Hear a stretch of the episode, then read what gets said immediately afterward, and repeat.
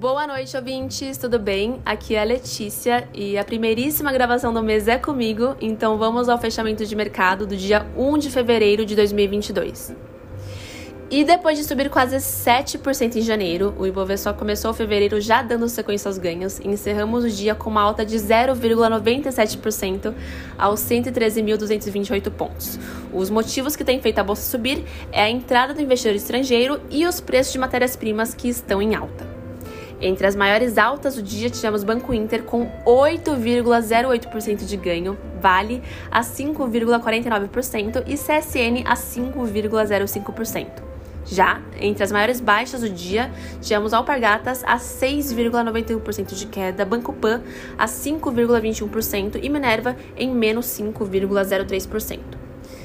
Já no campo político, hoje o Comitê de Política Monetária, o Cupom, teve a primeira reunião do ano e amanhã teremos divulgação da decisão da política monetária a partir das seis e meia da tarde no horário de Brasília. E a expectativa é que a alta seja de 1,5 ponto percentual, levando aí a 10,75% de Selic ao ano, um patamar nunca visto desde 2017.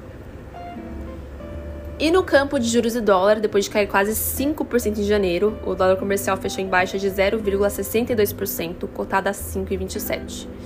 E no mercado de juros futuros, os contratos voltaram a fechar em baixa. O DI para 23 caiu 0,9 ponto a 12,16%. O DI para 25 caiu 0,16, chegando a 11,06%. O DI para 27 caiu 0,11 a 11,06% e o DI para 29 caiu 0,08 a 11,22%.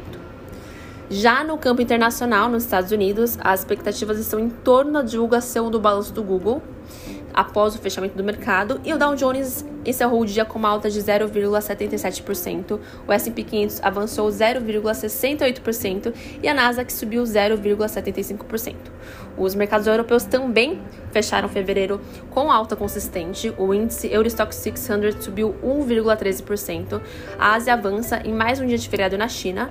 As bolsas de Xangai, de Hong Kong e da Coreia do Sul voltaram a ficar fechadas por conta do feriado do Ano Novo Lunar e o índice Nikkei do Japão subiu 0,28%.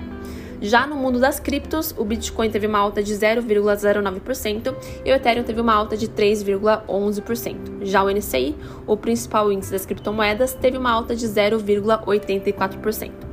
Janeiro marcou o pior começo de ano para as criptomoedas, mas a leve alta do Bitcoin ontem abre a possibilidade de recuperação em fevereiro, mês historicamente marcado por ganhos. Analistas por hora não enxergam possibilidade disparada a ponto de apagar as perdas dos últimos três meses, em que o ativo despencou cerca de 50%. Os ganhos da criptomoeda estariam limitados para a faixa de 40 mil dólares a 50 mil dólares. Bom, pessoal, por hoje é só. Uma boa noite a todos.